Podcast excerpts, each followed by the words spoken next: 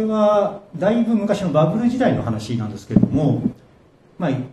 ちゃうかな、まあ、大手広告代理店のその当時勤めていたおじさんから聞いた話ですね、まあ、仮に安倍さんとしておきますけども。でこの安倍さんが当時、まあ、バブル絶頂の頃の広告代理店ですからもう家には帰れないわけですよ。はっきり言って。で大体毎日終電では帰れずに深夜遅くなってタクシーで家に帰る、まあ、ただ景気はいいんでタクシー券は会社から出してもらっていくらでももうその使いたい放題だった。で当時まだ安倍さん若かったんですけども東京郊外の田無の方に一軒家を買っていてでまあ言ってみその代理店のは東京湾岸の方にあったところから田無まで結構な距離ですけどそれを毎日毎日タクシーを使って深夜遅くに帰っていた。そんなある夜に、まあ、例によって深夜2時とか3時に会社の前でタクシーを拾ってで東京の西の方田無の方にずっと走らせてもらって23区の方を通り過ぎていって景気のいい頃とはいえ山手線の外に出たらもううっそうとした雑木林深夜営業やってる用室なんてあんまりないもんで薄暗い道をずっと走っていく、まあ、こっちは仕事で疲れてますから後部先のでうつらうつらとこう眠りについて。まあそんな寝ぼけ眼の中でキーって車が止まったのを感じて。ああなんか赤信号かなんかで止まったなって思ったらドンっていきなり衝撃音ともに車が一回ガックッって揺れてと思ってパッて目覚めるとウィンドウのところに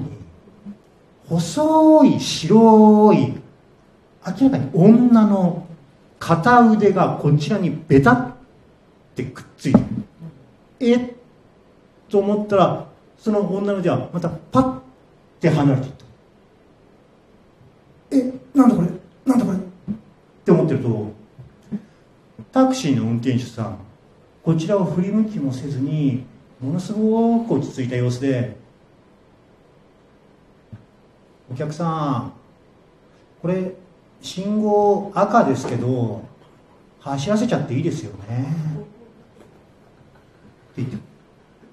こっちはわけも分からずに「えああはいはいはいはい」ってうなずいたらその運転手さんがうんってものすごい勢いでアクセルを踏んで赤信号無視して急発進させてでえーっちは思ってるんですけどそのままものすごいスピードで車をバーッと走ってででも左折右折する時も全然スピード緩めずにギャリギャリギャギャギャってぐんぐんぐんぐんぐんぐん走ってくるこっちはもう右に左に体を揺されながら「えー、どうしようどうしようしななななな」ってもうパニックになりながら冷や汗流しながら「あそうか今このタクシー誰か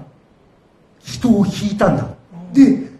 そこから逃げてるんだっていうことは俺今ひき逃げに付き合わされてる状態なんじゃないか。ってこっちは思ってるんだけどまさか密室の中で2人っきりだからそんなことを運転手に質問するわけにはいかずもう後部座席ってぐらぐらぐらぐら揺られながらガタガタガタガタ震えててもう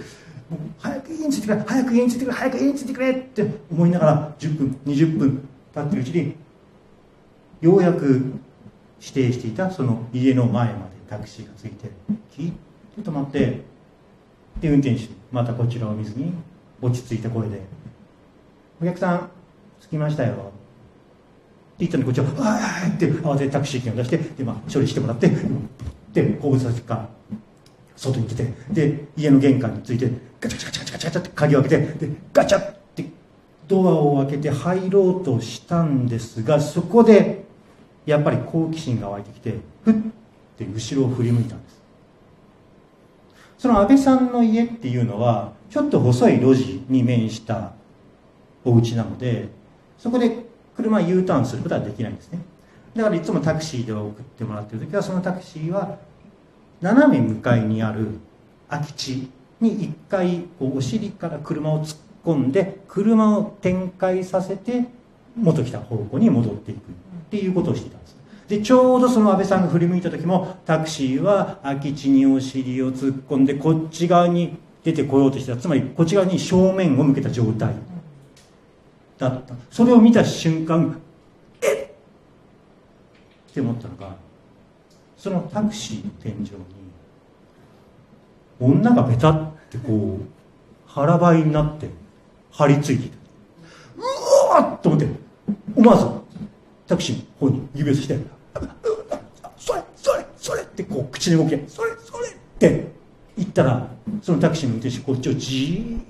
と目を合わせながら人差し指をピンと立てて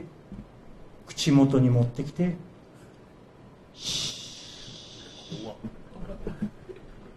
ていうジェスチャーをしてまたブーンってものすごいアクセルを浮かしながらものすごいスピードで目の前を通り過ぎていってそのまま夜の闇の彼方に消えていった。そうなんです